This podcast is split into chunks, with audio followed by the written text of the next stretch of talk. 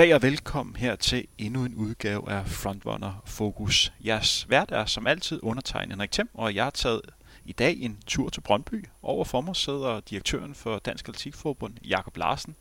Tak fordi jeg måtte komme på besøg. Det var slet. Du er velkommen.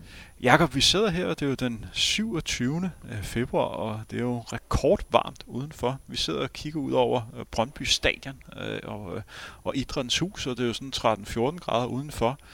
Vi ved, at der er en stor begivenhed i Aarhus om en stor måneds tid. Nærmere sagt er det ikke den, jeg tror det er den 30. marts. Det er det. Kunne du ikke tænke dig sådan være her?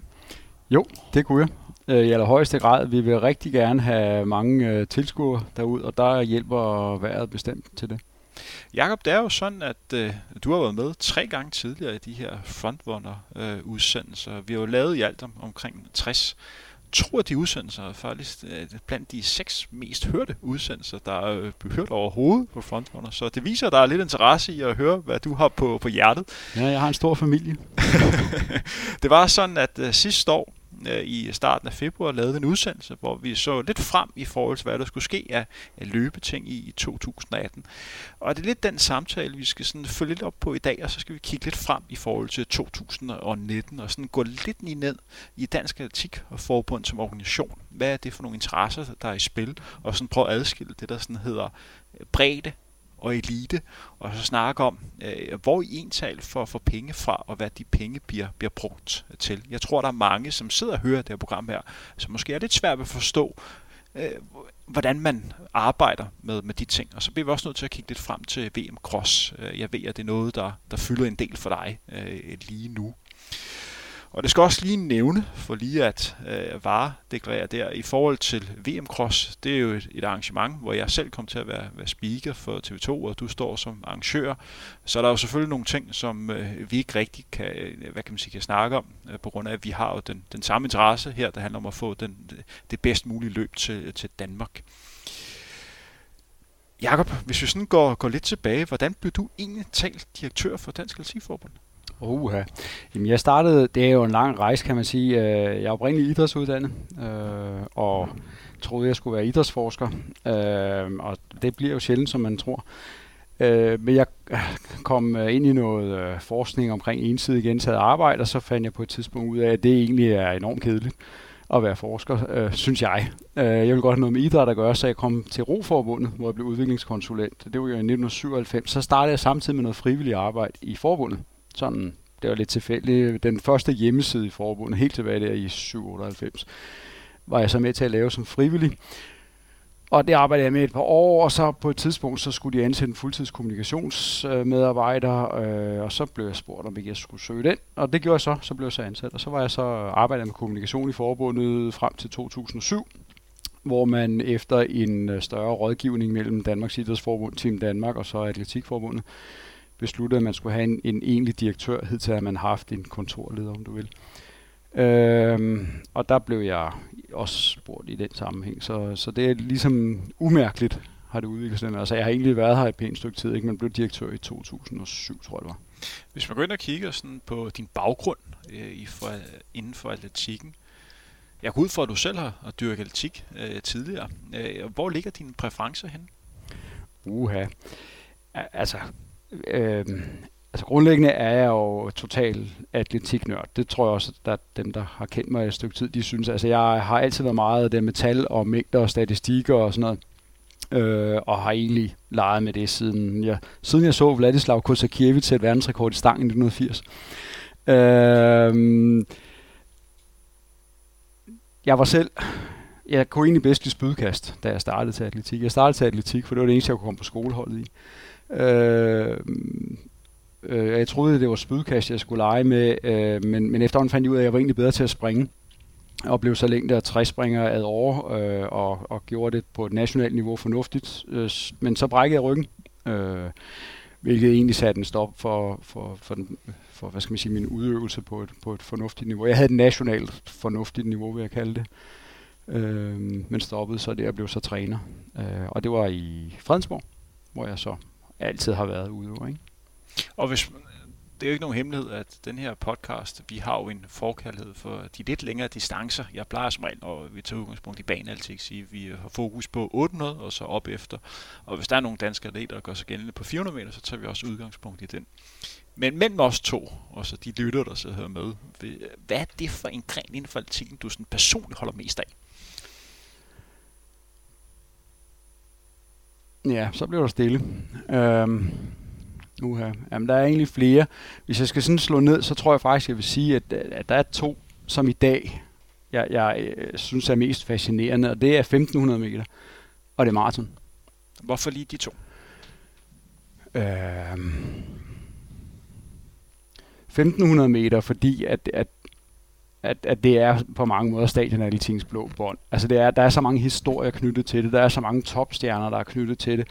Øhm, et eller andet sted med Roger Bannister og Dream Mile. Øhm, så den, den øh, jeg, jeg har altid synes det, at der er næsten altid er der et topnavn på, på 1500 meter, som bare er en helt unik atlet. Øhm, så 1500 meter har altid været, synes jeg, noget specielt. Øh, maraton kom egentlig efter, at jeg igen ved et lidt et tilfælde blev øh, kommentator, såkaldt ekspertkommentator for Danmarks Radio i tilbage i år 2000, og, og skulle lige pludselig sidde og kommentere det her, og jeg var på det tidspunkt, havde jeg primært en baggrund i, lad os kalde de eksplosive og de tekniske discipliner. Men altså, hvis du skal sidde og kommentere en maraton, så er du ligesom nødt til at forberede dig, fordi at det er jo ikke noget, man bare sidder og lukker varm luft ud. Så det brugte jeg en del tid på at sætte mig ind i, hvad er det egentlig for noget, der er i det her, og, og, og opdagede jo så undervejs, at at hvis man dykker ned i det, så er et maratonløb jo i sig selv øh, nærmest en roman, øh, der udfolder sig undervejs. Der sker så mange ting undervejs i et maratonløb, så på mange måder er det enormt fascinerende, hvis man forholder sig til det og rent faktisk har indblik i aktørerne, om du vil, øh, og, og ruten, øh, de værmæssige vilkår og, og forudsætninger osv. Og det gør for mig, at maraton, også på grund af selvfølgelig den store opmærksomhed, det nyder i dag, er, er på mange måder atletikkens største disciplin. Vi er jo lidt over en måned fra VM i Cross i Aarhus. Er du ved at være spændt? øh, ja, nu, nu hjælper det på det. Øh, lige omkring nytår, der, der kunne det godt være lidt... Øh, der var jeg spændt, skal vi sige sådan. Forstået på den måde, at, at der er sådan nogle faser i det her. Vi kører med et, en særlig måde at arbejde med events på, som er sådan firefaset. Og det gør vi i, i de fleste events, hvor vi selv øh, arbejder som primær aktør. Øh, og, og der kan man sige, at når vi når til den sidste fase, det er egentlig der, hvor man begynder at skære ting fra og sige, det var en rigtig sjov idé, det gør vi ikke, væk med det. Så der lukker du ned. Men lige når den fase skal til at begynde, så står du med rigtig mange uafklarede ting. Øh, og hvor man tænker, det der, det når vi bare aldrig. Øh, men så er der jo noget af det, hvor du siger, jo, det har vi løsninger på, og det er det, vi fuldfører. Og så er der også nogle ting, der ligesom bliver skrottet undervejs. Og jo mere der ligesom bliver lagt fast, eller alternativ bliver opgivet, jamen, jo mere afklaret bliver man. Ikke? Så vi er nu i den fase, hvor det er, der er rigtig mange detaljer, der stadig skal afklares, men det er på mange måder detaljer, vi er i nu. Noget af det, I skal, I skal gøre, det er, at I åbner et crossmuseum øh, i morgen. Jeg tror, det er i, hvad er det, Dokken? Det er, ja, er i Dokken i Aarhus. Mm. Hvad er tankerne med sådan et crossmuseum? Jamen, det er faktisk øh, det internationale atletikforbund, der, der foreslog det øh, de har en ny afdeling, øh, relativt ny afdeling, som, som handler om atletikkens arv, om du vil historiske arv. Og de bruger det tit til deres arrangementer, især de større arrangementer, der vil de godt gøre øh, en indsats for det her. Men lige præcis cross er lidt specielt, øh, og det kom så egentlig af, at vi i, i vores øh, arbejde med øh, eventens, altså vores verdensmesterskabs historiefortælling, har spillet både på de nye aspekter af løb, men faktisk også i høj grad de historiske elementer af cross.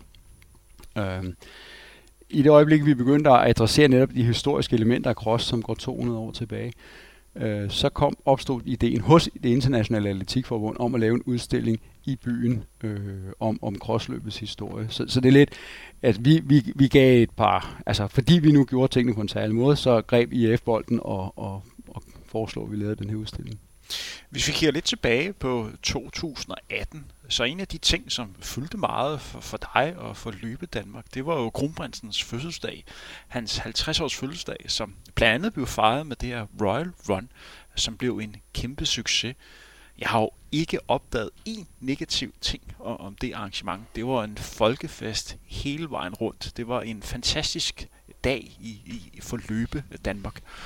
I valgte så at, at gentage det her i, i 2019. Kan du tage os lidt med på rejsen i forhold til de overvejelser, som har været med, og i forhold til at skulle gentage det her løb? Ja, altså... Øhm, alle, der stod der og oplevede Royal Run, tror jeg var klar over, at det var noget specielt. Altså, der var simpelthen et publikum, man normalt ikke ser som deltager i løb. Øh, der var en stemning, som også var meget usædvanlig. Øh, og, og hvis jeg skal sådan tage den, min, min embedsmæssige øh, tilgang, så vil jeg sige, men, men vi har en opgave, og jeg har en opgave, og mine kolleger har en opgave i at forsøge at hele tiden rekruttere nye deltagere i vores idræt. Øh, og det at have et redskab, som faktisk formåede det på en måde, som vi ikke rigtig har set før, VM halvmarathon i 2014, en mulig undtagelse. Men ellers så ser vi det ikke.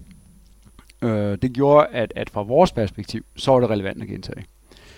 Øh, så var der jo selvfølgelig en drøftelse med de øvrige partnere, og jo ikke mindst kongehuset om, øh, vil vi det her igen? Og vi var faktisk mest nervøse for, om TV2 var med på spøjen, for TV2 investerede massivt i det her.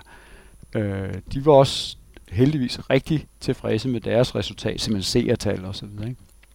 Øh, så det viste sig egentlig, at alle var, var egentlig som i teorien med på, det her det gør vi igen. Men så kom der jo en analyse efterfølgende af, at det er fint nok, at vi er indstillet på at gøre det igen, men er der, er der de nødvendige forudsætninger på plads til at gøre det igen, uden at det bliver en fiasko?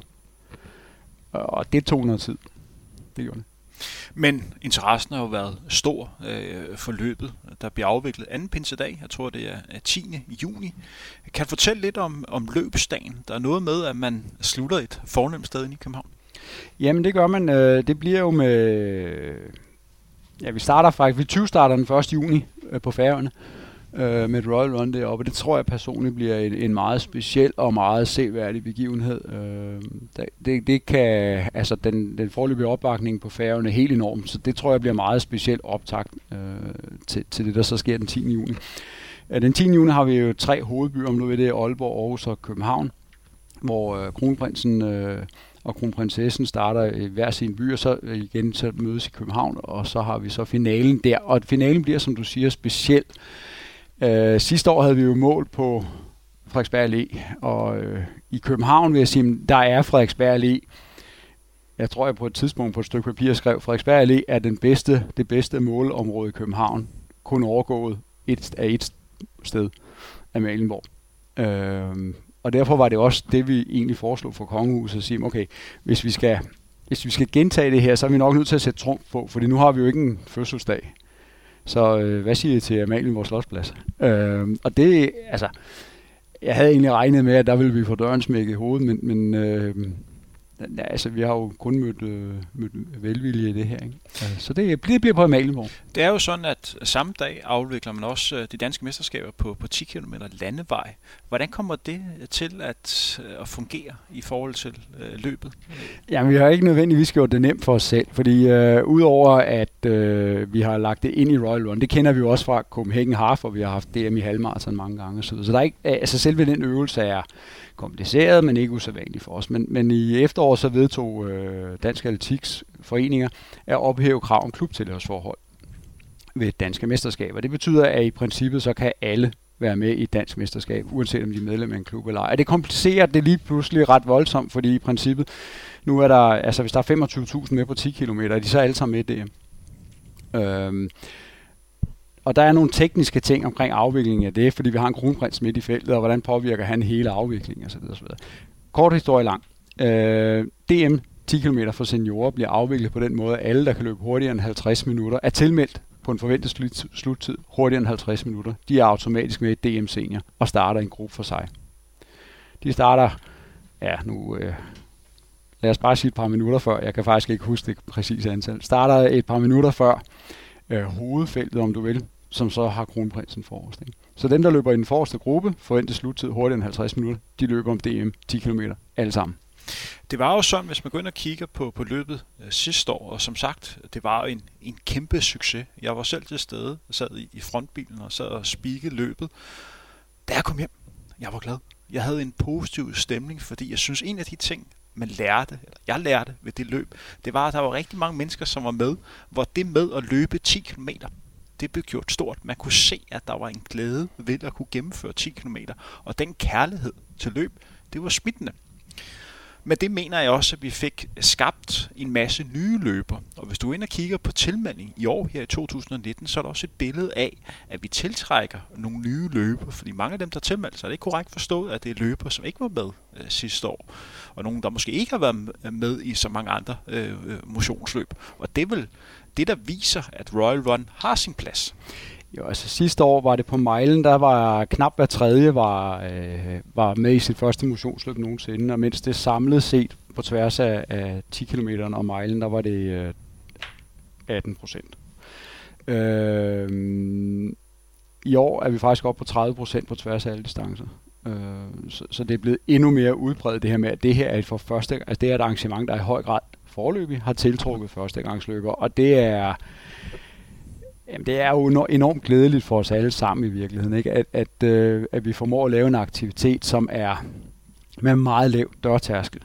Altså hvor folk øh, både øh, har mulighed for at være med, og rent faktisk ønsker det. Øh, at være med i et arrangement, som øh, både er, er stort og kompliceret, og også koster nogle penge at være med i. Det er jo ikke et gratis løb at deltage i. Øh, det, er, det er fantastisk. Altså det jeg havde ikke forventet de tal. Som sagt lavede vi en udsendelse i starten af februar 2018. Jeg skal nok lige smide et link op, så den af jer, der har lyst til at høre, hvad vi snakker om på det tidspunkt, har, har mulighed for at få gøre det. Ved den lejlighed, der nævnte du, at, at dansk løb var inde i en fase, hvor man i mediedækningen gik fra at være med i sundhedssektionen til at være lidt mere i kulturdelen. Hvis du går ind og kigger her, og vi er lidt længere et år fremme, hvordan synes du udviklingen har været? Ja, Øh, i, I det åbne rum, så er der ikke sket så meget. I kulissen er der sket rigtig meget øh, i, i den proces. Øh, der er i dag rigtig mange aktører i det, jeg vil kalde motionsidræt. Øh, og nu taler jeg så som repræsentant for atletikken. Der vil jeg sige, at i dag er der så mange aktører på det, på det område, så det er, det er svært for, for øh, man kan spørge, behøver atletikken overhovedet at gøre noget? Vi kan bare læne os tilbage, og så lave andre arbejde, ikke også? Men det er også et spørgsmål om, hvad, hvad er det, vi skal med motion? Er motion i virkeligheden bare et spørgsmål om dit kondital, eller er det noget mere? Øh, så når jeg siger, at der er sket noget i kulissen, så er det fordi, at, at atletik, øh, dansk atletik, øh, og her mener jeg forbundet, øh, er i en række processer stille og roligt ved at indstille sigtet på at sige, men nu handler det ikke kun øh, løb og motion, handler er ikke kun et spørgsmål om bedre kondital, lavere fedtprocent. Det er simpelthen også et spørgsmål om, at man bliver dannet som menneske. Det, det har nogle kvaliteter, der tilfører dig mere end bare bedre sundhed. Det er øh, idræt er et spørgsmål om dannelse. Og jeg ved godt, det lyder enormt højt svævende, men det er simpelthen et spørgsmål om, at, at hvis det her kun er et spørgsmål om fitness, om du vil, øh, så mener vi ikke, at at det er fyldeskørende i forhold til, hvad idrætten rent faktisk har at byde på. Hvis vi går lidt videre med dagens program, som sagt, det første store hovedemne, det er, at vi lidt skal tage temperaturen på, på dansk atletik. Vi skal give et øjebliksbillede, hvor du har også mulighed for lige at gå lidt mere i dybden af, hvad er det for nogle visioner, hvad er det for nogle ting, som man arbejder med. Og som husk, vi adskiller det, der hedder elite arbejde med lidt mere bredde og motionsaktiviteter. Så mit første spørgsmål til dig, Jakob, når vi går i gang med dagens første hovedemne. Er dansk atletik i god form lige i øjeblikket? Ja, altså, øh, ja. Øh, jeg synes, den er i, i øh, og det er der jo mange, der ser være uenige i. Øh, jeg synes, vi lever i en atletikkens guldalder. Øh, jeg synes, øh, vi har en situation i dansk atletik, hvor øh, vi i højere grad end nogensinde før har relevans for dansk befolkning. Øh, det tror jeg, vi har et omfang, man slet ikke har set før. På hvilken måde har vi relevans? Relevans i forhold til, at øh, det er noget, folk godt kan se sig selv for. For en del år siden, der sad jeg og skrev et eller andet strategipapir. Det er sådan noget, jeg gør fra tid til anden. Øh, og der skrev jeg et eller andet med, at noget af det, vi jo egentlig skulle hen imod, det var, at hvis jeg stopper en hvilken som helst person på gaden og beder vedkommende om at nævne tre idrætter, så skal de sige to andre, og skal de sige atletik. Det er virkelig det, det handler om. Vi skal være til stede i folks hoveder. Øh, og det mener jeg, at vi i højere grad end tidligere er i dag, og vi er det ikke nødvendigvis ved den traditionelle atletik. Vi er det ved Royal Run, vi er det ved skole vi er det, nu kommer der et VM Cross, vi er det ved Copenhagen Half, og vi er det ved forskellige aktiviteter, men vi fylder faktisk langt mere i folks øh, dagligdag, end vi gjorde for 10-15 år siden. Og det er med det udgangspunkt, jeg siger, at det er en atletikkens guldalder, vi lever i. Kan det blive endnu bedre end der lige nu? Ja, altså, selvfølgelig kan det det. det. Det kan det jo altid. Hvis man går ind og kigger på jeres øh, vision, jeg har jo simpelthen slået op på Wikipedia, og så søgt under Dansk Atletikforbund. Der står, at øh, Dansk Atletikforbunds formål er følgende. At fremme atletik i form af elite, bredde og motionsaktiviteter i Danmark, og varetage alle opgaver i forbindelse hermed. 2. At give DAFs klub og deres medlemmer aktivitetstilbud og service, der gør dem attraktivt at være medlem. Er det korrekt forstået? Mm, det er korrekt. Og øh, lige nu er vi omkring 42.000 medlemmer. Hvordan måler man det op? Er det målt ud på, øh, på klubber, for en der også kom noget virksomhed ind over det? Hvordan er det regnestykke?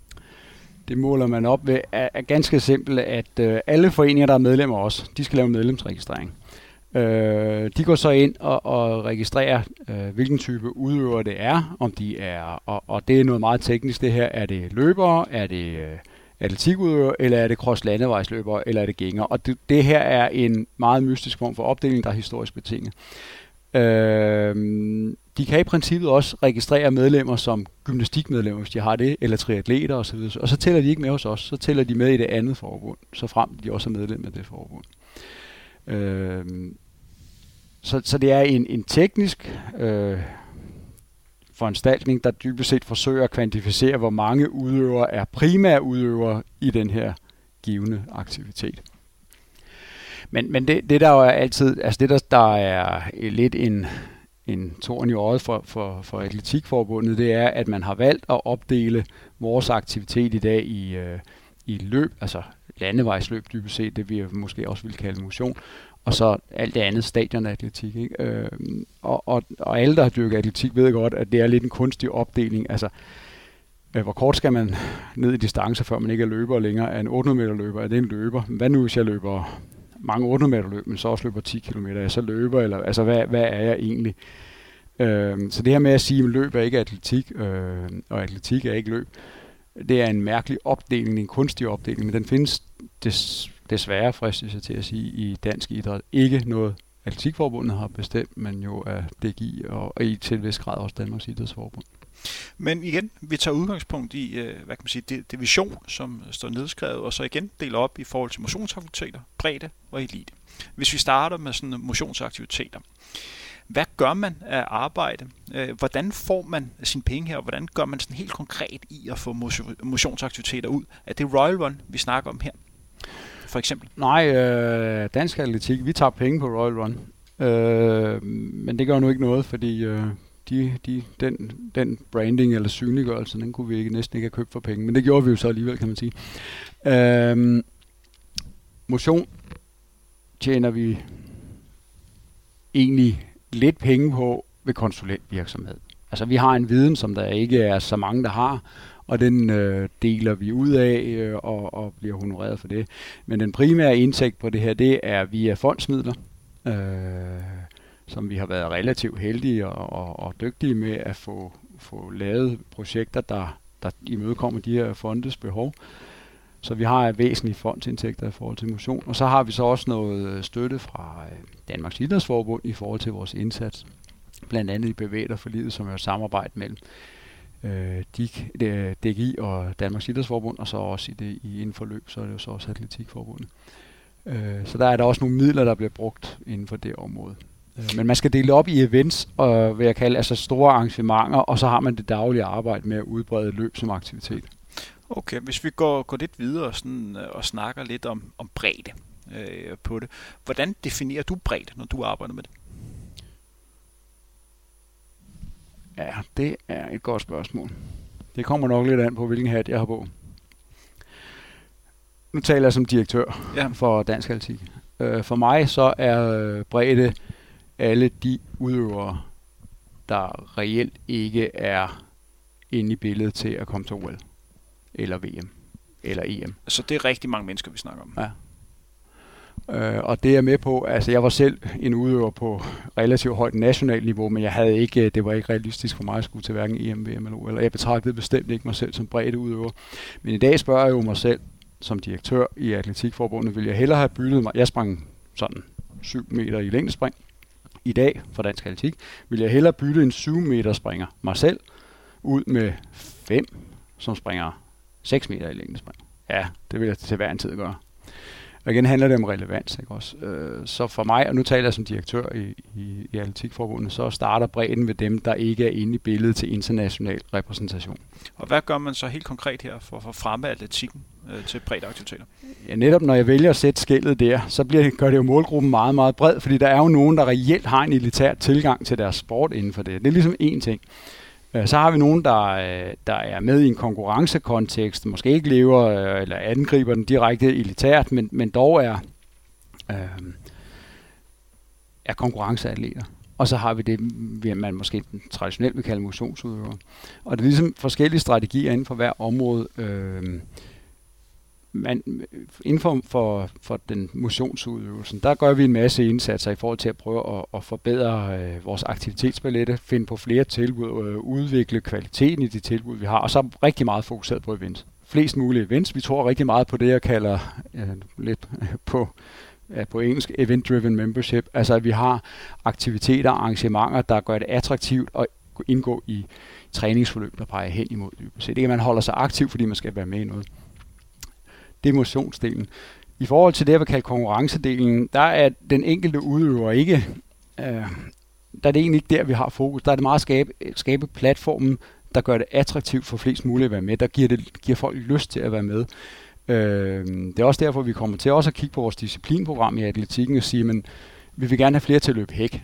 Så er vi simpelthen nødt til at gøre noget ved hækhøjden, fordi øh, nu sne som mig, jeg vil da gerne løbe hæk, men jeg er jo ikke kommet over de hække. Så det er ligesom hækken, der har valgt, at jeg ikke skal løbe hæk. Så der var vi nødt til at kigge på det. Øh, så vi kommer til at kigge på rammerne for det her. Vi kommer også til at kigge på typen af aktiviteter, og når vi har fjernet krav om klubtilhørsforhold, så har det også været et spørgsmål om at sige, at vi vil gerne have flere til at prøve kræfter med atletikken. Så er vi nødt til at gøre det lettest muligt at komme ind og prøve. Så hele tiden øh, vores tilgang til, til, til bredde atletikken, kalder jeg det så nu, det er fjern alt, der står i vejen. Flest mulige forhindringer, der gør det let for folk at fravælge atletikken, de forhindringer, de skal bare væk.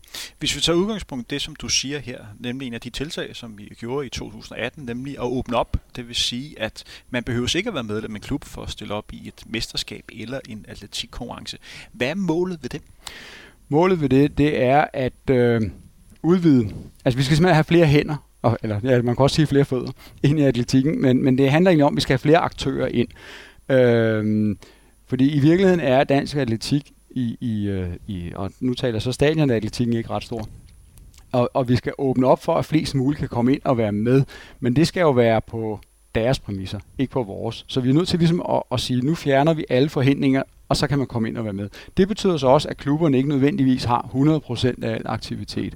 Men det er jo reelt ikke anderledes end det, der er sket i landevejsløb, hvor man også øh, valgte eller øh, man var bare ikke opmærksom på det, men man valgte reelt at have en, en, en arena, som var frit tilgængelig for alle. Det har så ført til, det, til den verden, vi kender i dag ude på landevejene. Det er jo reelt samme mekanisme, vi gerne vil have i gang inde på stadion.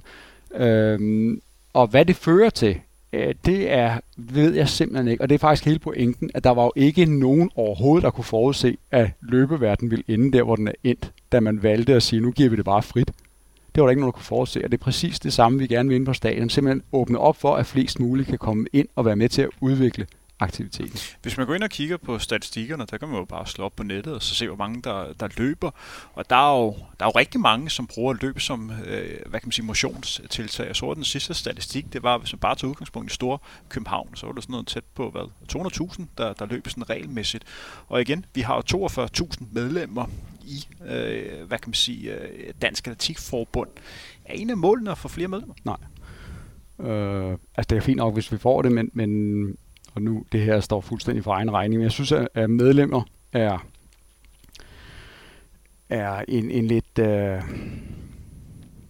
det er en måde at betragte en idrætsstørrelse på, der har rod i en fortid. Øh, det er langt mere interessant for os at sige, hvor mange øh, kontakter har vi øh, hvor mange interaktioner med, med hver enkelt borger har vi i løbet af et år. Om, om personer er medlemmer eller ej, det gør egentlig ikke så meget, hvis de, øh, hvis de er med. Øh, så er det jo sådan lidt lige meget, om det er på den ene eller den anden måde. Øh, det er, jeg vil hellere have et aktivt ikke-medlem, end jeg vil have et passivt medlem. Ja, men det giver, det giver god øh, mening. Hvis vi sådan går, går lidt videre, og så fokuserer på det, som der ligger over bredden, det er jo eliten. Du har jo selv defineret eliten som nogen, som har mulighed for at kvalificere sig til et stort internationalt mesterskab. Hvad får man af, af midler her, og hvor får I pengene fra? Øh, midlerne får vi af primært af, af to veje. Tre. tre. Øh, det er Team Danmark.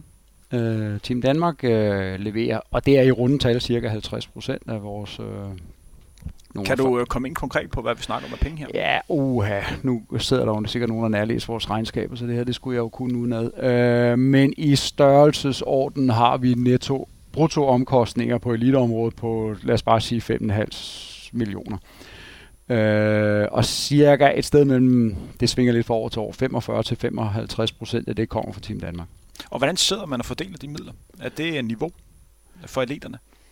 Ja, øh, det er det, og det, der vi, øh, det fungerer på den måde, at øh, dels, altså der er jo, dels så er der atleter, det, lad os kalde det aktiviteter, ikke? fordi der er atleter, som skal forberede sig. Det er der noget økonomi knyttet op til. Det er en ting. Så er der mesterskaber, der er en omkostning ved øh, som klubberne medfinansierer, men der er stadigvæk en nettoomkostning, eller bruttoomkostning, nettoomkostning på, på deltagelse i forskellige arrangementer, så det er der en omkostning ved. Og så er der den basale drift, det er hans struktur osv. osv. Øh, og det er helt fra noget så, så lavpraktisk, som at sørge for, at der er øh, landsholdsstøj, øh, bestilles flyrejser osv., og så også op på rådgivningsniveau, at der er en trænerstruktur osv. osv. i et eller andet omfang. Atleterne, øh, det er en vurdering. Øh, og man kunne sige, i, princip, i princippet kunne man jo egentlig godt tænke sig, at vi kunne støtte alle atleter i Danmark. Men man starter fra toppen og siger, hvem er vores bedste kort i det, der er jobbeskrivelsen hos Team Danmark, som helt kort fortalt er topplaceringer ved internationale mesterskaber. Øh, hvem er vores stærkeste kort nu og eller i fremtiden? Det er det, vi starter. Vedkommendes behov. Hvis jeg lige stopper det her, øh, handler det kort og godt om at få den bedst mulige placering, eller går man også ind og kigger på, at selv i en sport som alting, der bliver dyrket af så mange mennesker på verdensplan, er der alligevel discipliner, der bliver dyrket af, af lidt flere end andre. Og hvis vi bare tager udgangspunkt i løb, for det er anderledes i, i kast, altså man kan godt argumentere for, at det er måske lidt nemmere i 60.000 forandring, end det er måske på en 10.000 meter. Ja, øhm, i princippet er det jo medaljer, der tæller. Når det så er sagt, øh, så har Team Danmark faktisk anerkendt, at, at atletikken øh, dels er et område, hvor, hvor medaljer er, kampen om det er hårdere end i måske alle andre idrætter, men i hvert fald øh, tæt på. Øh, dels har atletikken også en fundamental betydning, forstået på den måde, at hver femte udøver ved OL er atletikudøver øh, at, at det er så stor en del af OL. Øh, så ikke at være til stede i atletik er, er ikke uproblematisk. Og det er egentlig noget, der også indgår i dialogen, men det har jo selvfølgelig kun en vis rækkevidde. Øh, men, men jeg synes ikke, at man kan sige, at Team Danmark kun kigger på medaljer. De kigger i allerhøjeste grad på medaljer, men, men jeg synes også, at atletikken kan tillade sig at, at sende et venligt blik i retning af Team Danmark og sige, at der er faktisk forståelse for atletik en størrelse. Vi to sad og snakkede om, før vi gik på live her, om nogle af de udfordringer, man har i sporten. Og noget af det, som vi kom ind på, det var fascinationen af præstationen kontra det sådan elitære, øh, det målbare. Og jeg mener jo personligt, at øh, hvis vi skal bande løbesporten, og vi skal komme endnu længere ud og få endnu større interesse, så skal vi have fokus lidt mere på præstationen, lidt mere den øh, unikke øh, fortælling, rejsen dertil, og på den måde gøre os lidt mere langtidsholdbar øh, end ellers. Du er vel meget enig i det, er du ikke, Jacob? Jo, hvis jeg hører dig rigtigt, øh, jeg vil til hver en tid, som verden er i dag, være bekymret ved at sige, at dansk øh, løb skal fokusere på præstationen som i tallet. Øh, fordi det er bare en hård bane at vinde på. Det at, at investere i det, om, om jeg må bruge det udtryk, det kræver i den grad risikovillig kapital, for chancen for succes er ekstremt lille. Øh, set over tid, så en dansk, en dansk øh, VM, EM, OL-medalje ligger, altså en VM, OL-medalje, der er vi oppe at tale cirka 40 millioner kroner. Set over tid. Det skal man bare lige være opmærksom på. Ikke? Det, det er nogenlunde det, investeringen den er på. Øh, og så sige, nu skal vi for eksempel have en medalje i langdistanceløb, hvor man godt kan argumentere for, at der er konkurrencen endnu hårdere, end den er på tværs af hele atletikken. Det kræver øh, penge, som vi måske ikke har. Øh, så for mig, når jeg siger præstationen, jo, i forhold til, at vores udbytte ikke nødvendigvis skal være med medaljer, vores udbytte øh, skal være begejstring. Det vi rigtig gerne vil have, det, og, og igen så taler jeg på vegne af dansk atletik, fordi vi har også, altså Team Danmark og vores andre partnere har muligvis et lidt andet perspektiv nogle gange, men det handler i virkeligheden om begejstring. Hvad er formålet med eliten? Eliten handler, altså en medalje, altså som, som jeg har sagt til dig i anden sammenhæng, altså sidste år der uddelte dansk atletik 200.000 medaljer. Hvad skal jeg bruge en til til? Altså, og det er jo voldsomt provokerende udtalelse, ikke? Men i virkeligheden, det som, som vores eliteudøvere øh, kan og skal, set fra mit perspektiv, det er, at eliten er med til at forme en præstationskultur. Det betyder, at, at det de gør, det er, at de rent faktisk viser vejen i forhold til, når vi gør noget, så gør vi det ordentligt. Så gør vi det hele hjertet, og vi gør det kompromilløst. Når vi laver et Copenhagen Half, når vi laver et VM Cross, når vi laver børne- ungdomstræning osv., osv., så gør vi det ordentligt. Øh, og vi gør det kompromilløst osv. Så, så det er meget præstationskulturen, jeg er på jagt efter. Og så det, som eliten også kan, det er, at de kan simpelthen give smil på læben. Øh, når det går godt for vores eliteudøvere, så går vi alle sammen rundt og smiler. Øh, og nogle gange, så behøver det ikke engang at være, at det går godt. Nogle gange, så kan det faktisk være bare det at se folk kæmpe, og sige, det der, det er i orden. Øh, så jeg vil sige, at skabe glæde, begejstring, entusiasme, virkeløst. Dem, der går forrest i at danne en kultur, hvor man siger, vi, øh, vi gør, hvad vi kan, og øh, vi gør det, fordi det her det er sjov, men det er ikke, det er ikke bare for sjov. Jakob, vi går lidt videre med dagens program. Det næste, vi skal have fokus på nu, det er jo verdensmesterskabet i cross, som bliver afvikling i slutningen af marts i Aarhus. Og det er jo noget, som fylder rigtig meget for dig og din stab lige i øjeblikket. Hvis du sådan helt konkret har fokus på, hvad status er lige nu her en, en måned før, hvad er det for nogle ting, der bliver, der bliver arbejdet med, udover at I har øh, det museum, der bliver åbnet i morgen? Jamen, øh, lige nu er det jo de sidste, øh, den sidste, ja, der er flere fronter, men, men det er meget de her små koordineringer af, af de tidsplaner, der er. Tidsplaner for, hvornår ankommer de forskellige udøvere, det begynder vi så småt at få oplysninger om. Hvordan skal presseaktiviteter planlægges i forhold til det? Hele øh, venue, om du, altså øh, selve stedet, hvor arrangementet finder sted, Moskov, øh, det er en ret omfattende konstruktion. Vi, vi begynder 12 dage før, begynder vi at konstruere øh, rute og mål osv., så, så der begynder de indledende ting. Og timing i det, hvad sker hvornår, øh, øh, koblet op på netop for eksempel presseaktiviteter i forbindelse med et museum, der rent faktisk er åbent samtidig osv. osv. Så der er rigtig meget af det her koordinering i de forskellige tidslinjer, der er i det her, der lige nu fylder øh, rigtig meget. Hvis vi går ind og kigger på øh, verdensmesterskabet i, i cross, så er der jo ikke noget hemmelighed, at det er jo en af de løb, som allersværest at vinde. Og I har jo også selv øh, meldt ud, at man prøver at finde verdens sejeste løber. Det er sådan, at hvis du sammenligner det med de, de store mesterskaber, som man kender på landevej eller banen, så må man stille med tre øh, atleter fra hver land her. Her må man stille med seks. Så det vil sige, at de store løbelande, de kommer altså med en trup, som er skræmmende. Det var sådan, at der her i weekenden har været udtalelse for eksempel i Kenya, hvor den forsvarende verdensmester øh, Cam Rother, som har vundet de sidste to crossmesterskaber, derudover han også verdensmester i halvmarathon, han kom med på den absolut sidste mandat. Det var kun lige et par sekunder, så var han blevet nummer syv, og så var han altså ikke kommet med til at forsvare hans mesterskab. Det viser lidt om, hvad for niveau man er med for Kenya.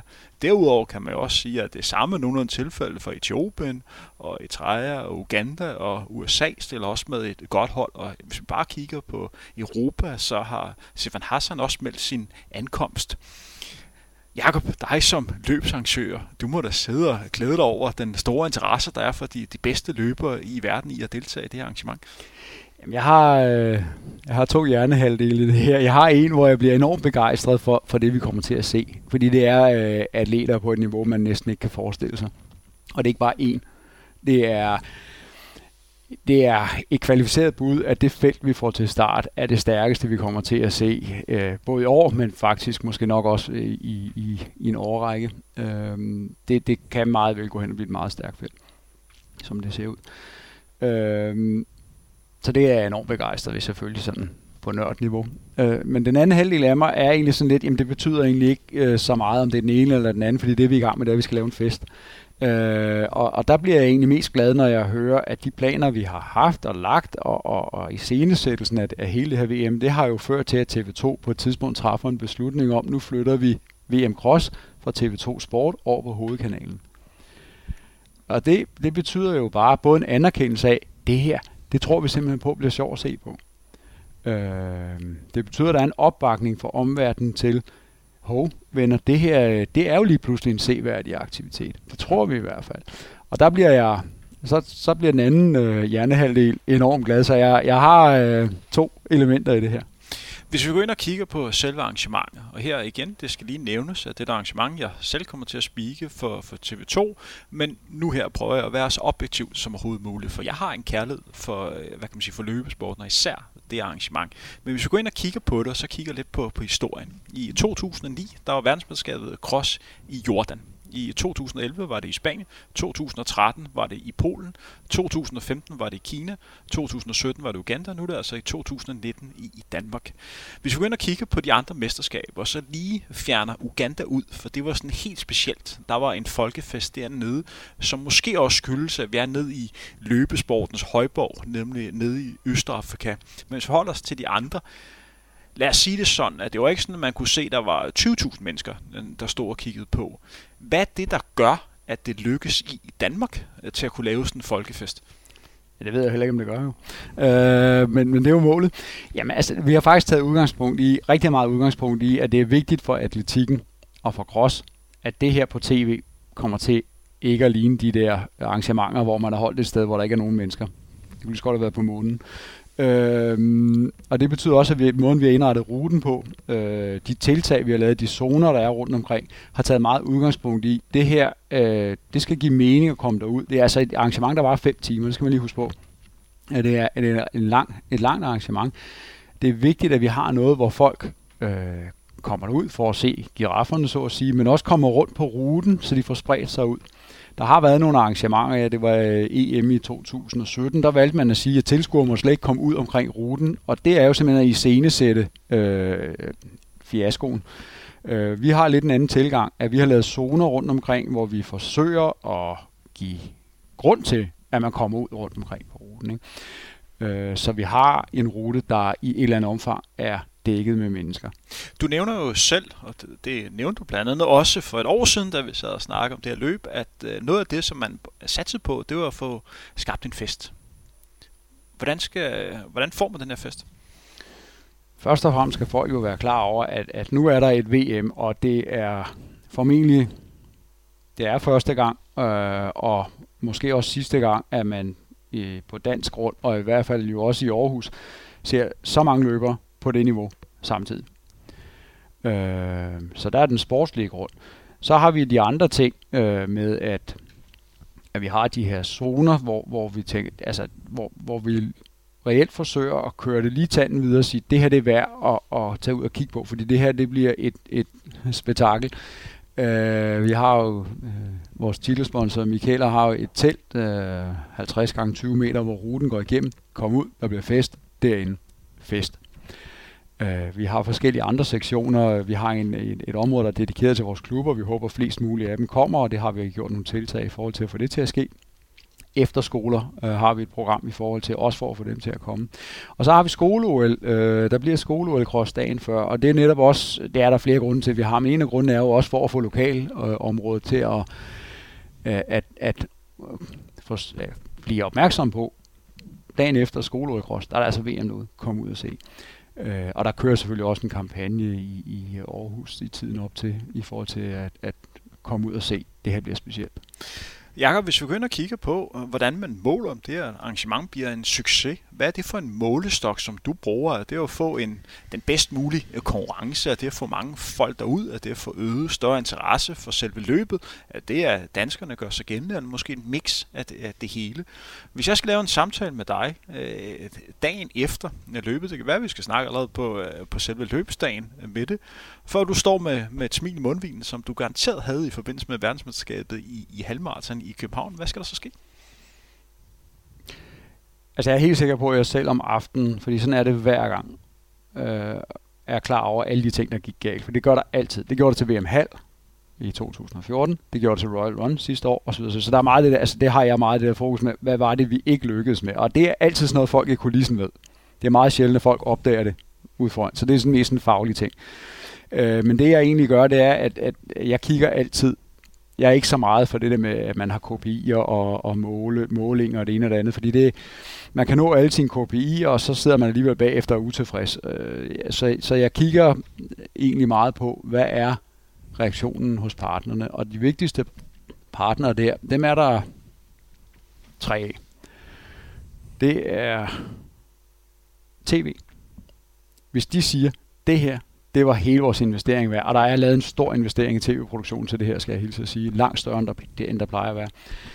Øh, hvis de siger, at det var alle pengene værd, så skal vi være glade alle sammen.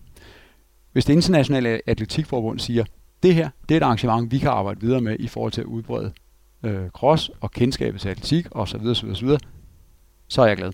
Og den sidste ting, det er græsrødderne. Hvis man fra græsrødderne nationalt, internationalt siger, hold nu kæft, det var vildt, så er jeg glad. Hvis vi går ind og kigger på den rute, der skal, der skal løbes på, man har jo valgt en rute, som er, som er udfordrende. Igen, man vil gerne finde øh, verdens sejeste øh, løber øh, på det. Og man kan argumentere for, at man gør det bedre på en rute, som er udfordrende, også rent teknisk. Der blandt andet er et nedløb op på Moskov, hvor man skal op og løbe med sådan 8-9% hældning nedad. Det kræver altså teknisk snille. Der er mange sving i, og igen, der er også en del højdemeter øh, per rundstrækning af, af 2 km, så alle forudsætningerne for at kunne lave en udfordrende øh, rute. Hvad er argumentet for at kunne lave en rute, som er så svær, så udfordrende? Ja, det er, jo, det er jo lidt en grotesk historie. Nu får du den helt rigtige øh, udgave. Den rigtige udgave, det er, at det startede med, at vi fandt ud af, at det her det skal være ved Moskov. Og det startede simpelthen med, at øh, jeg var til en konference, hvor der var en talsmand fra Moskov, der gav et fantastisk foredrag. Og vi har hele tiden let lidt efter nogle muligheder i forhold til at lave noget med cross. Og der var det så opstod den bare, dem kan vi lave noget med. Og, øh, og så var vi ude og kigge på Moskov og sagde, her kan vi godt lave crossløb.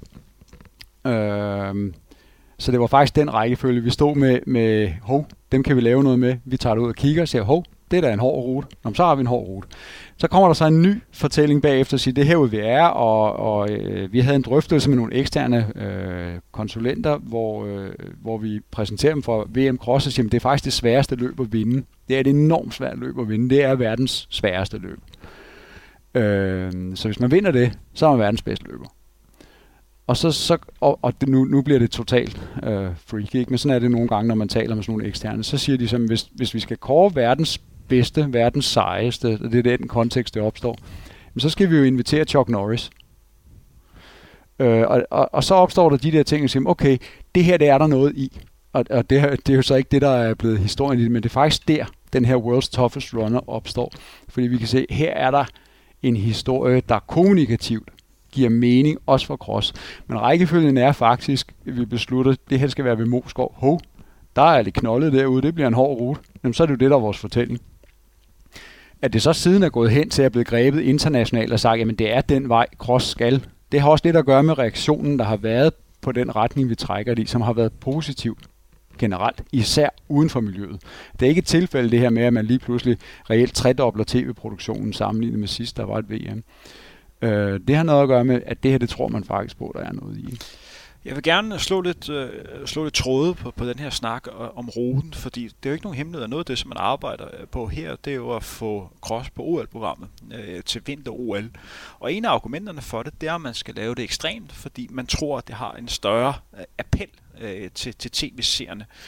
Tror man, at det er mere attraktivt øh, for masserne at sidde og se et, et løb, som er, som er udfordrende, end den der flade, hvad kan man sige, græsstrækninger, som man tidligere har set øh, ved crossmesterskaberne? Først og fremmest, så synes jeg, jeg er lidt ked af ordet ekstrem, fordi det får folk til at tænke på, på øh, øh de her... Øh, så det er kalde det udfordrende? Ja, lige præcis. Ikke? Altså hårde, hårde løb. Øh, jamen, der vil jeg jo svare igen og sige, hvad er sjovest at se Tour de France? Er det sådan en flad pandekageetappe, altså en sprinteretappe, eller er det en bjergetappe? Hvad vil folk helst se? Det, det, det kan folk nok forholde sig til. Men den anden ting, det er faktisk som tv-produkt. Og hvis vi skal kigge på, hvad er det, der skal få folk til at sidde og se den her, den her, det her arrangement, det her verdensmesterskab, i fem stive timer på tv, øh, så er der simpelthen nødt til at ske noget undervejs. Og det kan ikke kun være fem målgange. Det kan det bare ikke. Øh, der er vi nødt til at lægge elementer ind undervejs, der gør det interessant. Og noget af det, altså den allerførste workshop, vi havde, der ligger der et billede på bordet af vandgraven fra Hubertusjagten. Altså, det der, det vil folk se. Fint, så skal vi have en vandgrav. Og det skal jo ikke være sådan noget, hvor folk vælter rundt og er ved at drukne og kan kravle igennem osv. osv. Men det skal se ud. Det er virkelig sådan en vandgrav, man kan løbe igennem, fornuftigvis, men vi, vi skal have det der action, om du vil. Der er nødt til at være action points undervejs, hvor der sker et eller andet, for ellers er fem timer bare rigtig lang tid at sidde og se på nogen, der løber, og hvor det hele egentlig bare først bliver afgjort i spurtopgør til sidst, fordi det er bare en pandekage. Øh, eller også er det er en, der bryder afsted og, og vinder, fuldstændig som man kan gøre på 10.000 meter ind på banen. Og så er det jo i virkeligheden bare et 10.000 meter løb med græs i stedet for kulstof. En af argumenterne, som du også selv nævnte igen i vores udsendelse, som vi lavede i starten af 2018, det med, at man laver en, en rute, som er teknisk udfordrende, hvor der kan være noget underlag, øh, altså, som volder problemer. Det er nogle andre typer løber, som kan gælde, hvis det er meget mudder, en kontra, hvis det er, øh, hvis det er fuld, øh, fuldstændig plant. Det er, at du kan have en større mængde løber, som kan vinde det her løb her. Så det vil sige, at der måske kan være nogle amerikanere, øh, måske endda også europæere, der kan gøre sig gældende med de afrikanske løber. At det er også en af argumenterne for, at man prøver at ændre lidt på konceptet. At man simpelthen have, have flere, der kan vinde det her løb. Nej, det vil være efterrationaliseret, fordi rækkefølgen var, som jeg sagde, anderledes, at vi egentlig opdagede bare, da vi havde valgt Venue Ho, der er lidt bakket. Men, men da vi så stod med den, fordi vi, da vi præsenterede ruten, så var jeg faktisk i tvivl om, om vi ville få den godkendt, fordi den, den var så kuperet. Men så, så står de og kigger på den og siger, hov, det her åbner jo op for et løb med en helt anden spænding. Altså antallet af potentielle vindere på den her rute er højere, end hvis det havde været panikageflad. Øh, og argumentet for det øh, handler også lidt om, hvis man kigger på historikken, altså i, øh, jeg tror det var 2013 senest, der var VM Cross i Polen, der løb man på en relativt kuperet rute. Øh, og det var sne og mudder og alt sådan noget. Og ved den lejlighed, der slog USA deres herrehold slog det kenyanske herrehold. Ja, de vandt sølv. Ja. Etiopien vandt guld, så ja. USA fik blev tur. Og det bliver jo en af de ting, man også trækker ind og siger, altså i det øjeblik, at det bliver en rute, der stiller anderledes krav end et baneløb, så åbner du feltet lidt op for andre øh, kvaliteter. Øhm, og, og så på den måde er det egentlig det internationale forbund, der har grebet bolden og sagt, den her rute, det, det er i orden. Og for lige at slå en krølle, så var jeg jo selv med, og du var også dernede den dag øh, til en begivenhed, som minder lidt om det her. Øh, der var jo øh, Europamesterskabet på maraton i Zürich i 2014, hvor man valgte at lave en rundstrækning inde i Zürich by, hvor man skulle op af en, en kraftig stigning. Øh, jeg har løbet en del maratonløb, og jeg har aldrig oplevet at skulle op af sådan en kraftig øh, bakke. Det var jo en stigningsprocent på, hvad, øh, 5-6 procent eller sådan noget. Man skulle op af to gange på 300-400 meter, og der var også nogle andre stigninger. Jeg må sige på forhånd, der, der frygter jeg lidt øh, den rundstræk, men nu når jeg sådan tænker tilbage på min, øh, min karriere, man kan måske også argumentere for, så meget har jeg skulle heller ikke være med til at stå op, men det var alligevel en dag, der gjorde indtryk. Der var mange mennesker ude på ruten, og man kunne virkelig se, at, at folk tog det til sig. Og jeg tror også, at folk, der sad og fulgte med på på tv, at de på en eller anden måde fik gjort det her maraton mere spiseligt og lidt mere interessant, fordi der var lidt drama undervejs. Og vi var aktører, vi var gladiator, vi skulle ud og, vi skulle ud og kæmpe, og på den måde, øh, hvad kan man sige, øh, var med til at brande vores løbesport endnu mere. Ja, jeg er, jeg er helt enig. Altså, øh, det EM, du henviser til, Zürich, er, altså, det står for mig som er også en meget, meget stor oplevelse på maraton. Det gik rigtig godt, øh, også for Danmark den dag. Øh, Jessica Draskau løb godt hos kvinderne, og du var jo selv med til at levere en formidabel holdpræstation. Og hvis jeg ikke tager meget fejl, blev I nummer 5 i holdet. Øh, så det var, det var en stor dag. Øh, men det viser nemlig meget godt, hvad det er, man kan, når man ændrer lidt på, på de her ruteprofiler. For mig er det olympiske maraton 2004 på den, traditionelt, på den historiske olympiske maratonrute det er en hård rute, den er rigtig hård. Og hvis vi skruer tiden tilbage i 2004, så de store stjerner var Paul Tergat og Paula Radcliffe. Og de stillede til start og var kæmpe favoritter. Det var altså der, hvor Radcliffe hun var absolut bedst. Øh, og de vandt jo ikke. Og der er der altså nogle, der er nogle gevaldige knolde, man skal over undervejs i det løb. Og det fortæller også noget om, hvad er det, man kan med de her ting. Og så kan man så sige, nej, ja, det er rigtigt, det gik ud over de to. Men det tilfører jo et, et element af drama og uforudsigelighed, som gør løbet meget mere seværdigt øh, for helt almindelige mennesker. En af de ting, som jeg personligt håber, at bliver tilfældet, når vi skal øh, dække øh, verdensmesterskabet i cross, det er lidt den samme øh, fornemmelse, som man havde, da jeg så øh, VM i cykelcross. Jeg tror på mange måder, man kan sammenligne mig, som mange andre sportsinteresserede er. Det er, at man følger med i cykling, men det der med, at der var VM i cykelcross, var måske ikke noget, man sådan lige sådan husker på, udover nu, når det søndag, nu er der. Jeg er tændt for fjernsynet, og jeg så noget af det fedeste, jeg har set meget, meget længe. Det var en, en time, hvor der bare var chubang på, og der var bare knald på, og der var bare en sportsgren, som jeg blev forelsket på en måde, som jeg ikke er forelsket på. Og meget af det, der gjorde, at jeg blev fascineret af det, det var hårdheden. Det var det ekstreme ved det. Og det er det, jeg håber på, at man kan skabe i forbindelse med, med crossen, det er, at den her hårdhed, den her barskhed, det her masse mudder med det, kan gøre, at der er nogen, der får en fascination af, af, af selve eventet øh, på det. Jamen det er jo meget enig med dig i, at også altså benytte arrangementet til, nu er det på hjemmebane, og løb er stort i Danmark, der er rigtig mange, der løber. Vi stiller jo med fuld hold til det her arrangement, og, og jeg vil klart opfordre alle, der løber, til at tage derud, og så vise, øh, ikke bare de danske deltagere, at de altså støtter op og bakker op og larmer og hujer og hejer osv., men også vise verden, at når vi laver løb i Danmark, så er der altså bare knald på. Øh, fordi det kan vi jo godt, Øh, nogle gange kan vi godt blive lidt for pæne og stå og bare være tilskudt eller andet, men den her dag, netop fordi det er en festdag, og vi stiller fuld hold, og der skal bare tryk på i forhold til at hjælpe vores egen løbere frem, det håber jeg virkelig alle bakker om. Og lige ganske kort, lige komme ind på, det er jo verdensmesterskabet cross. Vi har jo selv nævnt, at det er måske den allersværeste sportslige begivenhed at hovedet været med til. Hvad er argumentet for, at man vælger at stille op med, med fuldt hold? Jamen det er fordi, igen, øh, hvis, hvis atletikken gerne vil have, at cross skal tages seriøst af omverdenen, så er atletikken også nødt til selv at tage cross seriøst. Og så kan man sige, øh, hvad vil det sige at tage det seriøst? Jamen seriøst, det vil sige, altså det starter med at være der. Det er jo svært at vinde VM Cross, hvis ikke man er der. Øh, og, og som arrangørland, øh, der er det svært for os at pege på andre lande og sige, hvorfor, hvorfor kommer I ikke med, med hvad I har? Øh, hvorfor kommer I ikke her? Og så viser vi fandme verden, hvordan vi laver løbefest. For det er virkelig det, det handler om det her. Øh, det er rigtig svært for os at gøre det, hvis ikke vi selv er der. Øh, det er jo den ene ting. Den anden ting, det er også, man kan jo vende om at sige, at hvis nu vi valgte at sige, nu stiller vi kun med dem, der, der, der virkelig kan løbe med fremme i spidsen, øh, misser vi så ikke en mulighed for at skabe begejstring. Igen vil jeg vende tilbage til begejstring øh, i vores egne rækker, at der rent faktisk er nogle øh, unge udøvere, øh, som øh, får en meget, meget stor mundfuld her, men som jo rent faktisk får mulighed for måske deres livs største oplevelse. Det kan vi faktisk give dem på hjemmebane. Det er svært nogle gange at gøre på udebane, og vi kan jo ikke selv bestemme, hvem der skal til OL. Men her der kan vi faktisk bestemme og sige, venner, kom. Og så øh, nu, nu kan I få lov at blive hyldet for en dag af, af andre løbere i Danmark. Nu, øh, nu er vi der. Hvis vi begynder at kigge på det og har fokus på selve eventet og fokus på, på vejret, det med at skulle finde den, den mest barske løber, hvis vi igen tager udgangspunkt i sådan en Tour de France etape, en ting er at sidde og se det, når, når solen skinner, men der er også en fascination af, hvis vejret er lidt barsk. I forhold til sådan selve tv-produktet, ville det så ikke være bedre, hvis det var regnvejr? Jo, øh, ja, ja, ja sigtbarheden falder jo, øh, og det er virkelig det værste. Altså jo, øh, det jeg kan jeg godt følge dig øh, vi har nogle episke øh, VM Cross fra, fra forgangne år, hvor der har været et stort mudderbad på grund af vejret. Øh, og det er på mange måder jo meget seværdigt, men, men man skal bare også huske på, at der skal også være tilskuere. De skal som sagt være der i fem timer. Øh, så hvis jeg kan vælge, så vil jeg høj sol og rigtig fint forårsvejr. Så skal vi nok sørge for, at ruten øh, indeholder de elementer, den skal indeholde. Det værste, der simpelthen kan ske, det er tog. Fordi der, altså det er, vi har en 2 km rundstrækning, der er 20 kameraer, hvilket er, det er en ret stor produktion, skal jeg hilse at sige. Øhm, men selv med så mange kameraer, så tog kan jo ødelægge det meste, øh, så det vil, det vil, være, det vil jeg være ret træt af.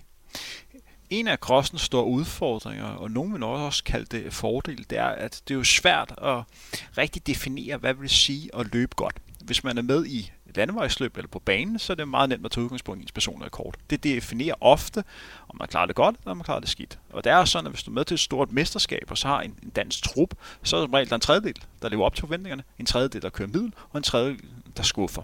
Ved crossmesterskab er det svært øh, at definere, hvad vil det sige at løbe, løbe godt. Min personlige holdning det er, at hvis vi får en dansker med i øh, top 40, så kan man argumentere for, at det måske er det største sportsresultat, den elit nogensinde har lavet, fordi igen, niveauet er rigtig, rigtig højt. Du kan starte med at tage de østafrikanske lande, og så øh, tage de her 4-5 lande, og så øh, gange med 6, så har du altså 30-40 løber, der allerede ligger der på det. Men hvis man går ind og kigger på, hvad der vil være en succes for danske løber, Jakob, når du sidder og kigger på det, hvad vil være ønskescenariet for de danske løber, som du som øh, direktør for forbundet vil sige, I har skulle gjort det godt? Det var, jeg tror, det var den italienske træner Renato Canova, der sagde, at baneløb, det er en videnskab. Det er noget, man kan putte ind i et regneark, og så kan man lave ting og sager med det. Cross er kunstværk. Øh, og hvis jeg skal blive lidt flyvsk, så vil jeg sige, men øh, så ønsker jeg, at de danske løbere går ud og lave et kunstværk. Og det kan være på mange måder, at det handler øh, i rigtig høj grad om at, at gå ud og fortælle en historie i løbet, og det bliver næsten helt jørgen let, og jeg kan slet ikke gøre det på den måde.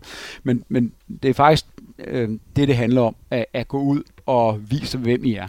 Øh, at, at løbe, øh, tage udfordringen op, give den, hvad den kan, og så få det bedste ud af det, fordi det her er, det er vildt. Altså det er, det er vildt. Så, øh. så det handler om øh, for de danske løber at få brandet dem selv, vise det til stede i, i løbeverden, og så gå ud og så øh, vise, det her, det vil de fandme. Ja, altså hvis vi er rigtig heldige, så kommer der jo tusinder af mennesker derud. Gå ud og vise dem, at det var turen værd, de tog ud og, og så på i løb. Og der er jo ikke nogen, der forventer, at I løber. Det vil jeg jo vente om, eller at I vinder. Det er jo det gode ved det her. Man kan faktisk, de kommer faktisk af en anden årsag. De kommer for at se jer i, i sammenhæng med de bedste løbere i verden, og det er underordnet reelt, øh, hvordan det er mere øh, indsatsen. Gå ud og vis, øh, hvem I er. Så skal vi nok sørge for øh, at, at hylde jer på den måde, som I rent faktisk fortjener. Fordi det er øh, at løbe for Danmark ved VM, det er noget særligt. Der er ingen tvivl om, når vi går ind og kigger på det arrangement, verdensmesterskabet i cross. Jeg personligt øh, var glad for, at Danmark fik det. Det er de rigtige mennesker, som er i gang med at arrangere det her løb her. Men det er en stær, øh, svær størrelse. Cross har haft sine udfordringer øh, de, de øh, seneste par år. Der har været en del mesterskaber, som på mange måder har været en sportssucces, men måske ikke rent publikums marketingsmæssigt har været, øh, hvad kan man sige, helt op der, som man kunne forvente. Hvis vi går ind og kigger på, på crossens øh, fremtid, og igen argumenterer for, de sidder, dem, der sidder med det lige nu, var det det bedst øh, mulige. Men hvordan ser du cross i fremtiden? Hvor er vi på vej hen? Og hvor meget, øh, øh og meget afhænger af det arrangement her? Jeg tror rigtig meget afhænger af det her arrangement. Altså man kan sige, cross vil jo eksistere i en eller anden grad, fordi det er et meget stort øh, element af, af ikke mindst øh, skoleundervisningen skoleundervisning og, og klubkulturen i Storbritannien, og USA er det kæmpestort i high school og, og, og på universitetsniveau. Men hvis vi kigger på resten af verden, så kan man sige, at der er et massivt behov for at øge investeringen, altså for at øge omsætningen i cross, fordi ellers så er det simpelthen en total underskudsforretning, og i og med, at det ikke skaber nogen særlig opmærksomhed, jamen så kan man godt argumentere for, at for vejen af sporten, så er det spild af ressourcer. Øh, det vi forsøger at gøre med Aarhus, det er at lave et arrangement, som er investeringsværdigt fremadrettet. Øh, som vil vise sponsorer, tilskuere, medier osv. at det her, det er værd at dreje hovedet efter. Det er noget, man kigger på, for der er knald på. Øh, det er det, opgaven går ud på. Hvis ikke vi lykkes med det, hvis ikke vi lykkes at dreje folks hoveder, jamen så er det jo lige meget. Altså noget, hvor folk ikke drejer hovedet, er jo per definition ligegyldigt. Øh, og når noget er ligegyldigt, så, så kommer der ikke øh, nogen muskler til det fremadrettet. Og så tror jeg faktisk, at fremtiden for VM Cross hænger i en meget tynd tråd. Og en af argumenterne, hvis vi går ind og kigger på det militære briller for de danske løber, det er at få endnu en scene, hvor de kan, kan bolde sig, så ud over at have banen og landevejen, så er de også cross, og på den måde måske også kan håbe på, at de kan komme til OL øh, ved den vej.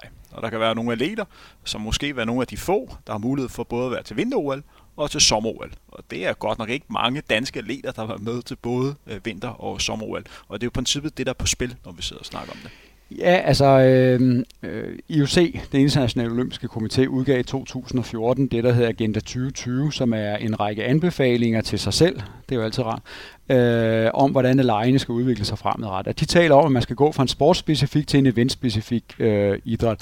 Og hvad betyder det? Det de reelt skriver der, det er, at det her det handler ikke nødvendigvis bare om, at nu finder vi en sport, og så konkurrerer vi om, hvem der er bedst. Det er en event. Vi skal lave, vi skal lave noget, der er seværdigt. Det siger IOC. Øh, og den slags ting, når IOC siger noget, så har det det med at få sådan en trickle-down-effekt, hvor det spreder sig ud i idrætten. Så det første, vi gjorde faktisk på det tidspunkt, den, den blev læst ret nøje i, i dansk atletik. Øh, og så, okay, men så er vi nødt til at indrette os efter det. Vi er simpelthen nødt til at levere events. Øh, for ellers så bliver vi irrelevante, og der er andre idrætter, der også læser det her. Så på mange måder skal vi hele tiden huske på, vi er jo ikke bare et kapløb internt i atletikken, om det er cross versus EM indendørs, eller hvad det nu måtte være. Vi er faktisk også ude i et kapløb med andre idrætter, hvor det gælder om for os at udvikle produkter kontinuerligt, som står mål med, eller er bedre end hvad andre idrætter kommer med. Fordi det her er, når alt kommer til alt, i sidste ende et spørgsmål om, hvor ryger ressourcerne hen? Før vi lukker ned for i dag, så er der lige nogle korte spørgsmål igen i forhold til øh, VM Cross. Jeg ved, det her spørgsmål vil komme, når vi kommer tættere på løbet. Nu får du allerede mulighed for at svare på det. Det er jo sådan inden for en cross, øh, det er jo en af de få stadigvæk discipliner, hvor der er forskel på, hvad man løber for kvinder og for mænd øh, på det. Hvad er argumentet for, at mændene løber længere distancer end kvinderne? Det gør de kun hos junior nu. Det gør de kun til junior nu? Ja, de løber 10 km både hos mænd og kvinder. Øh, og det er jeg rigtig, rigtig glad for, at de gør, fordi så slipper jeg for det spørgsmål fremadrettet. Øh, hos junior. Og det er første gang, man har gjort det? Øh, nej, Kampala. Gjorde man det også i Kampala? Ja, ja. ja. Øh, men hos junior er der stadig forskel. Øh, og, og det er jo dybest set også noget pjat. Øh, men i dialogen omkring, øh, og det er en lille insider-historie det her, taget Moskov, øh, der løber øh, senior, de løber to tredjedel op på taget. Den øverste tredjedel er reserveret til tv.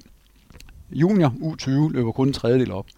Og det startede faktisk med, at der var nogle øh, af vores øh, samarbejdspartnere, der mente, at juniorpiger kunne ikke holde til at løbe to tredjedel op. Så de skulle løbe ind over. Og, øh, og der sagde vi, øh, hvis vi går ud og siger, at, at U20-piger ikke kan holde til at løbe lige så langt op som U20-drenge, så bliver vi korsfæstet i Danmark. Øh, så vi insisterede på, at U20, både U20 piger og U20 drenge kun løb en tredjedel op. Fordi altså, at, at begrunde, begrunde det med en kønsforskel i det, i det nuværende klima, det tror vi ikke var hensigtsmæssigt. Det er faktisk historien bag øh, forskellen på U20 og, og senior. Øhm, men der er stadig en forskel i afstand. Altså mænd øh, U20 løber 8 km, og U20 kvinder løber 6 km. Og det øh, vil jeg helst ikke svare på, hvorfor. Hvis vi kigger lidt på, hvad for nogle løber vi kan forvente at se, så er der jo sikkert mange, som hører det her program her, som håber at kunne se nogle af Ingebrigtsen-brødrene. De her tre brødre har jo øh, skabt en stor interesse for løbesporten, både i Norge, men også i Europa og resten af verden. Og særligt den yngste af dem, Jakob Ingebrigtsen, har virkelig taget løbeverdenen med storm. Som 17-årig blev han europamester på 1500 meter og 5000 meter, og indendørs har han lige løbet junior verdenskort med de her 3.36, og de er slået øh, til Fælder, som fem dage før slog verdenskort på 1500 meter øh, distancen. Det er en løber, der stadigvæk er junior. Er det en løber, som du håber, der, der stiller op til det her? Det er jo, ja, det er jo et mærkeligt spørgsmål, for det er selvfølgelig håber det. Men øh, hvad, hvad kan man forvente, hvis Jakob stiller op? Hvad er vel realistisk for ham? Ja, han løber mere medaljer. Øh, men der, i det svar ligger der jo også, at han ikke nødvendigvis er sikker på en medalje, øh, men løber dog med om medaljer. Øh, og det lyder jo mærkeligt, at øh, en senior europamester på 1500-5000 øh, skal ligge og kigge på det, men man skal huske på, at ved sidste års U20 verdensmesterskaber, der var han også med på 1500-5000 meter. Og der vandt han ikke guld på nogen af distancerne. Det vil altså sige, at der var jævnaldrende afrikanere. Øh, han blev nummer tre på den ene og nummer to på den anden, der rent faktisk slog ham. Øhm, så, så en ting er at være den bedste junior i Europa, og en af verdens bedste juniorer, men det er det, han er. En af verdens bedste. Øh, så, så ja, det er ikke sådan noget, jeg bare lige vil sige, at han er sikker vinder hos, hos U20. Han er selvfølgelig med i kampen om medaljerne. Ja, for hvis man kigger på det selv samme mesterskab, som du refererer til, som var i, i Finland i øh, juli måned 2018, på 5.000 meter, ham der blev nummer 4, det var Barega for Etiopien, som senere derovre løb 12.43, verdens fjerde hurtigste tid nogensinde på distancen. Og det viser lidt om, hvor højt niveau øh, vi har for, for julerne. Og igen, jeg synes også personligt, top 5 vil være en flot øh, bedrift for Jakob Ingebrigtsen, fordi der bliver løbet rigtig stærkt.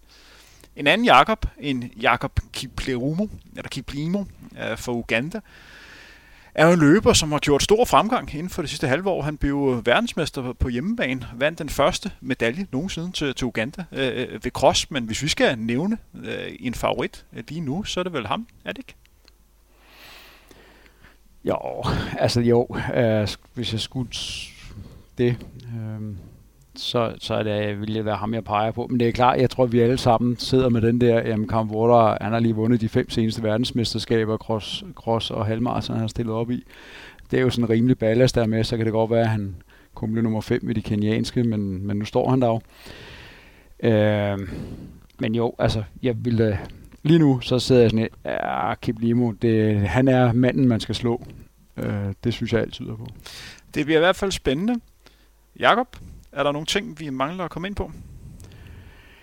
Ja, det er der givetvis, men øh, folk skal også hjem i dag. Øh, jeg tænker, at øh, en opfordring til, at alle i løbe Danmark øh, kommer til Moskov den 30. marts øh, og viser hele verden, hvordan vi laver løb i Danmark. Det er det, vi skal.